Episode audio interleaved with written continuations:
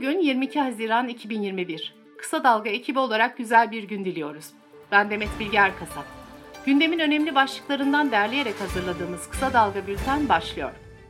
Cumhurbaşkanı Erdoğan dün yapılan kabine toplantısının ardından pandemide izlenecek yeni yol haritasını açıkladı. Erdoğan 1 Temmuz'dan itibaren sokağa çıkma kısıtlamalarını tümüyle kaldıracaklarını belirtirken müzikle ilgili kısıtlamayı da 24'e çekiyoruz. Kusura bakmasınlar gece kimsenin kimseyi rahatsız etmeye hakkı yok dedi.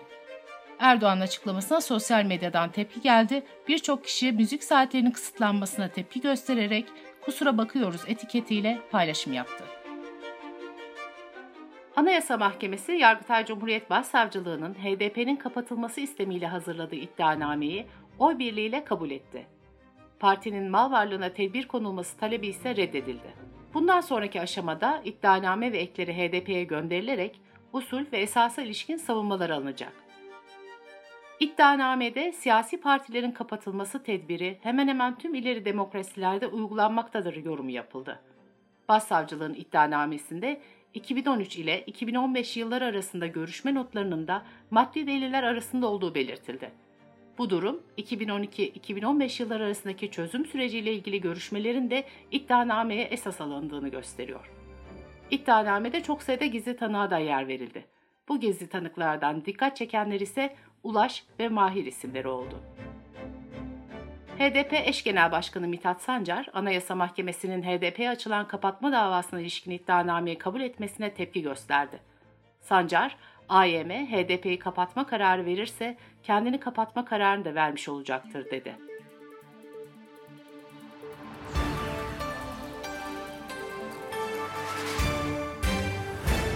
ABD'nin talebiyle Avusturya'da kara para aklama suçlamasıyla tutuklanan Sezgin Baran Korkmaz mahkemeye çıktı. Viyana Mahkemesi iade kararını yakalandığı yerdeki mahkemenin vermesine hükmetti. Bu kararla birlikte Sezgin Baran Korkmaz'ın 14 gün daha gözaltında kalacağı belirtildi. Sezgin Baran Korkmaz'ın avukatı Murat Volkan Dülger ise müvekkilim Türkiye'de yargılanmak istiyor. Bu nedenle iadesini talep edecek diye konuştu.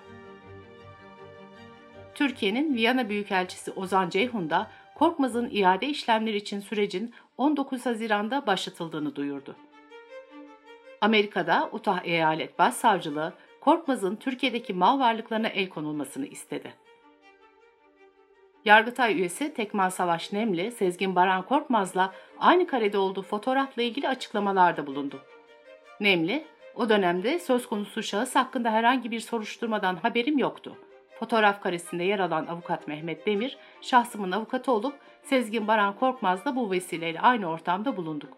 Şahsıma yönelik suç oluşturacak haber ve yorumlar hakkında yasal yollara başvuracağım dedi.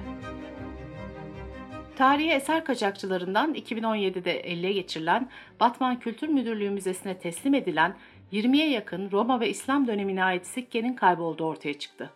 Kültür ve Turizm Bakanlığı müfettişleri inceleme başlattı.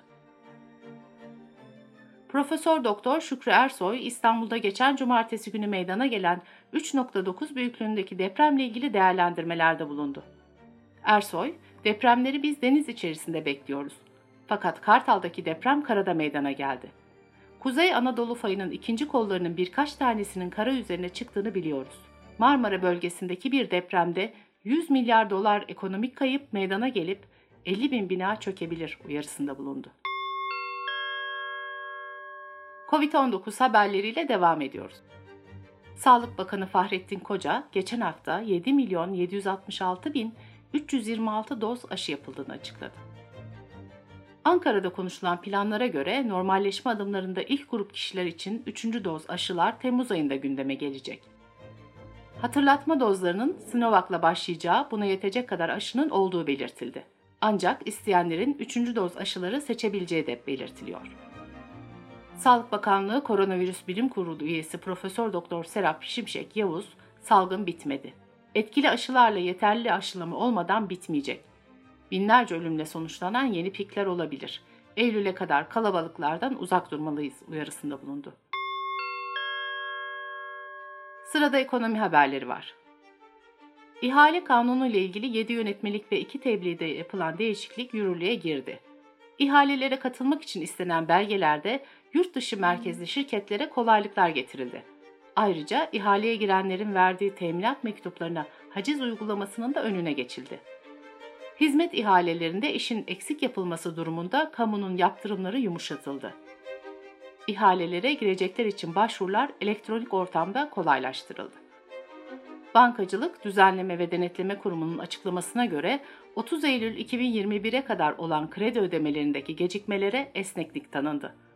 Gecikmeye giren krediler takip hesaplarına aktarılmadan önce 90 gün yerine 180 gün beklenilecek.